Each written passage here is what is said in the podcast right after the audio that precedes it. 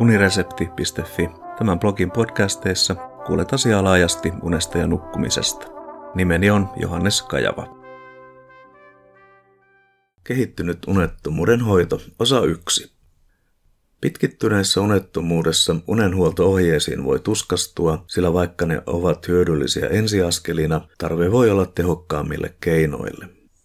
Pitkäkestoista unettomuutta ylläpitää käyttäytymisteoreettisten mallien mukaisesti kaksi tekijää. Ensimmäisenä nukkumisen lisäksi nukkumaanmenoaika, makuhuone ja vuode ovat yhdistyneet vireyttä ylläpitäviin toimintoihin sekä toisena unettomuudesta kärsivät ovat pidentäneet vuoteessaoloaikaansa ja heidän univalverytminsä on muuttunut epäsäännölliseksi.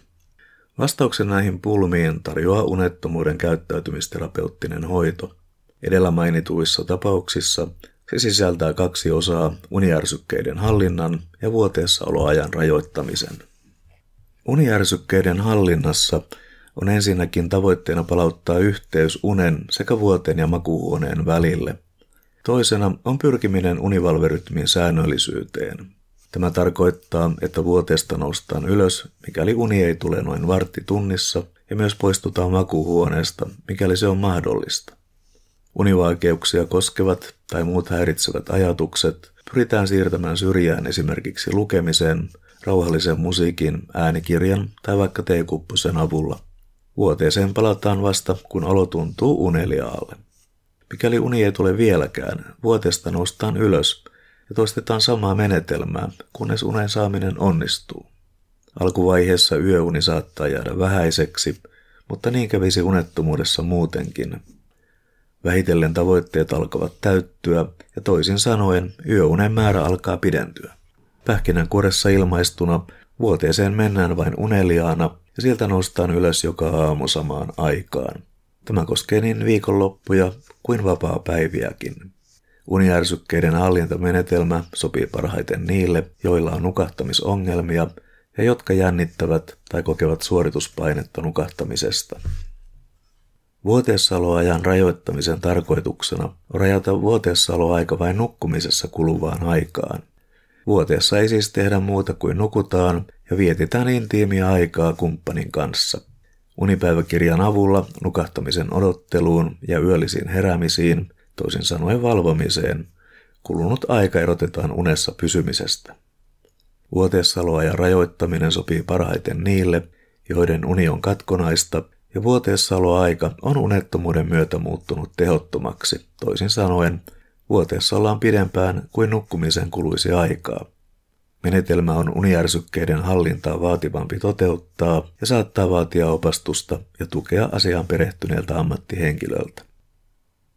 Syynä pitkäkestoisen unettomuuden kehittymiseen pidetään ylivireystilojen syntyä. Eli Järnfeldtin mukaan käyttäytymiseen liittyvien ja kognitiivisten tekijöiden kanssa vuorovaikutuksessa oleva kokonaisvaltainen, toisin sanoen fysiologinen, kognitiivinen ja emotionaalinen vireystason nousu on ikään kuin moottori, joka pitää noidankehää yllä. Unettomilla nousee ahdistus nukkumisen onnistumista kohtaan, mikä luonnollisesti pahentaa univaikeuksia entisestään. Univaikeuksista kärsivälle rentoutumisen taitamisesta on merkittävää apua, ja itselle sopivien tapojen löytämiseksi netistä ja kirjastoista löytyy rentoutustallenteita ja kirjallisia ohjeita. Usein opettelu alkaa progressiivisesta rentoutuksesta, mutta tämä on toki yksilöllistä. Myös mindfulnessista voi olla hyötyä, mutta ainoana hoitomuotona siitä on niukasti tutkimustietoa. Unenhuollon, jota aikaisemmin kutsuttiin unihygieniaksi, osatekijöiden noudattamisesta on selkeästi hyötyä unettomuuden tai lievempien univaikeuksien omahoidossa. Aina unenhuolto ei yksin riitä, ja silloin on tarpeellista tukeutua järjestelmällisimpiin hoitokeinoihin. Uniärsykkeiden hallinta ja vuoteessaoloajan rajoittaminen ovat yleisimmät ja toimivimmat unettomuuden käyttäytymisterapeuttiset hoitomenetelmät.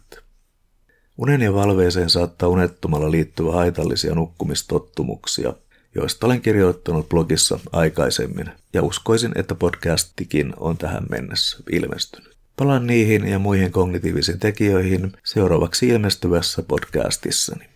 Kiitos kuuntelemisesta, ja mikäli pidit jutusta, linkkaa se unesta ja nukkumisesta kiinnostuneille.